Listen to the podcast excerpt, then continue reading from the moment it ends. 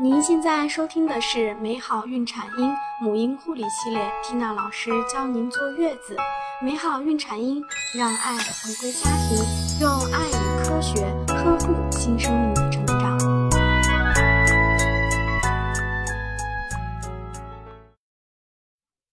大家好，我是缇娜老师。今天呢，我们分享的主题是了解新生儿 ABO 溶血。在 O 型血人群中，很多人具有抵抗 A 血型或抵抗 B 血型的抗体，且其中抵抗 A 血型的人数比 B 多，所以当妈妈是 O 型血，胎儿是 A 血型者，得 ABO 溶血的机会就比较大。ABO 溶血对宝宝有危害，那么我们应该怎么做呢？今天呢，我们就以一个不一样的思考角度来为大家解答这个问题。首先，我们要知道这个信息。当外界物质进入我们人体时，我们人体出于自我免疫保护，会自然产生抵抗它的物质，我们将之称为抗体。这个外界物质称为抗原，抗体攻击抗原。从血液的角度来说，当妈妈怀孕或分娩的时候，不可避免的，宝宝的红细胞会进入母体内。如果妈妈体内很反感这种血型物质的刺激，将其视为异类，那么出于人的本能保护作用，她的身体就会产生抵抗这种血型物质的抗体。那么这个抗体又会通过胎盘进入到宝宝体内，溶解破坏其体内红细胞，致使宝宝出现一系列的病症。我们将此种现象称作 ABO 溶血，一种因母子血型不合引起的新生儿溶血病。简单来说，这个过程是这样的：宝宝红细胞进入妈妈体内，与妈妈血型不合，妈妈产生抗体，妈妈的抗体又进入孩子体内，破坏红细胞。从这句话，我们就可以得出，我们改变不了两者的血型。可是我们可以降低妈妈血清中的抗体，这样可以大大降低这类抗体对宝宝红细胞的破坏力。因为这个过程中最显著的是红细胞被破坏，因此宝宝体内就会产生许多未结合型胆红素，这种有毒物质会使我们皮肤发黄。也就是说，溶血最重要的症状是黄疸，同时也会有肝脾肿大、水肿。贫血现象的出现，经研究表明，ABO 溶血患者都有不同程度的贫血，但一般程度较轻。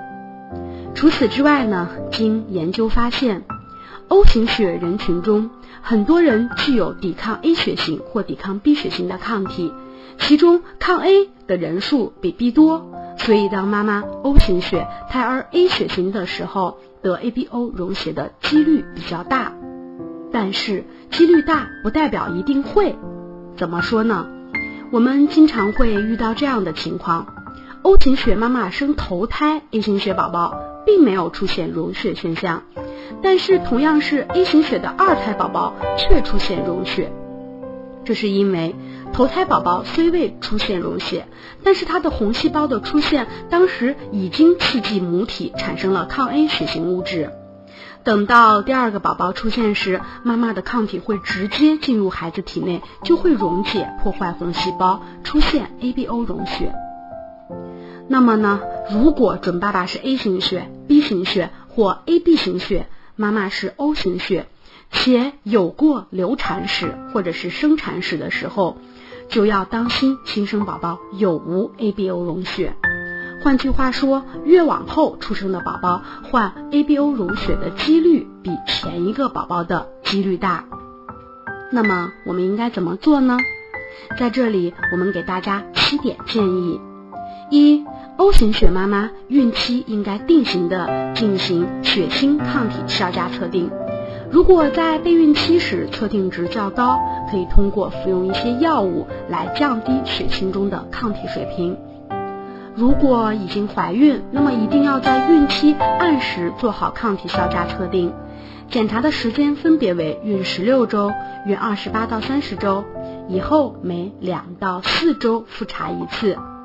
那么，因为一般情况下，多数以上的孕妇在二十八周以后才会产生抗体。那么，当抗体效价大于一比一百二十八时，我们要警惕溶血发生的可能。